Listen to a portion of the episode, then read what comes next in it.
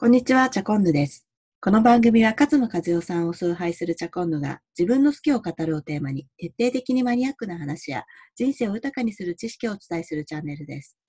ということで今日はあの夢中なこと、夢中、夢中にはまってることとか好きな、好きすぎてたまらないものがあるある人っていうのはすごく魅力的というようなお話をさせていただきたいなと思います。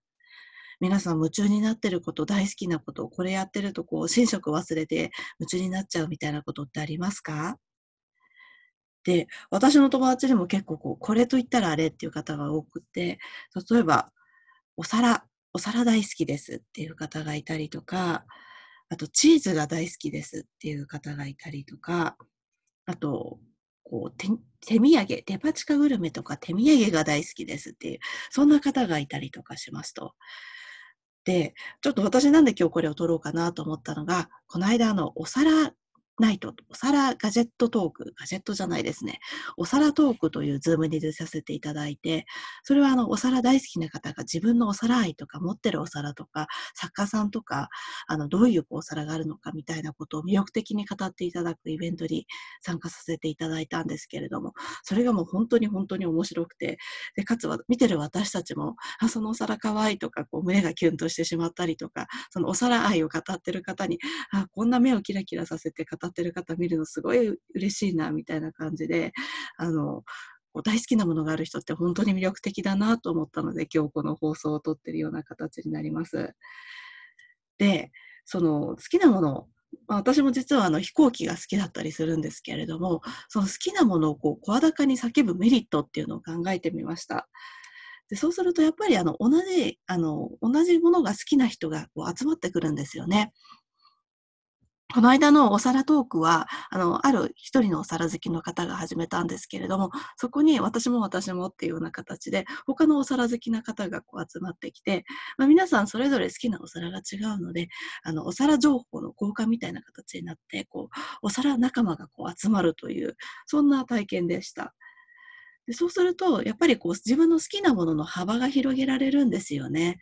あの自分一人でこう突き詰めてきてるのももちろんいいんですけれども、それをシェアすることによって、自分がギブをすることによってギブバックがこう返ってくる。っていう、まあ、ギブアンドテイクではないんですけれども、ギブをすればするほど実は情報って集まってくるなっていうのが私の印象でした。そして、もうそれだったらあの人ってフラグが立つんですよね。あの、じゃあお皿だったらあの人に聞いてみよう。じゃあ手土産だったらあの人に聞いてみよう。じゃあチーズだったらあの人に聞いてみよう。っていうような形で、あの、自分にフラグが立って、それをラベルにしていろんな人がまたさらに寄ってくるっていう、いい循環がこう成り立つと思うんですよね。なんでこう、お互い結構これってウィンウィンな世界だなと思っていて、これと同じことがまさに強みの世界にも言えるかなというふうに思っています。私ってこれ強いんだってこう自分がこう手を挙げることによって、じゃあそれを貸してよとか、じゃあこれ教えてよみたいな感じで、いろんな人が寄ってくる。まあもちろんあの定価って言われてるような方もいるかもしれないんですけれども、それ以外にもやっぱりそのその強みにこう集まってくる人によって、その強みの幅とか強みの活用先みたいなものが広げられるのではないかなというふうに思っています。もうだったらもう強みも偏愛も出してった方が絶対得ですよね。ということで今日の私のあのまとめとしては、あの偏愛とか強みってはもう声高に叫んでいきましょうと。そうすることによって、まあ、スキルのシェアではないですけれども、そういったような形でよりこう社会とかコミュニティっていうのは豊かになっていくのではないかなと思います。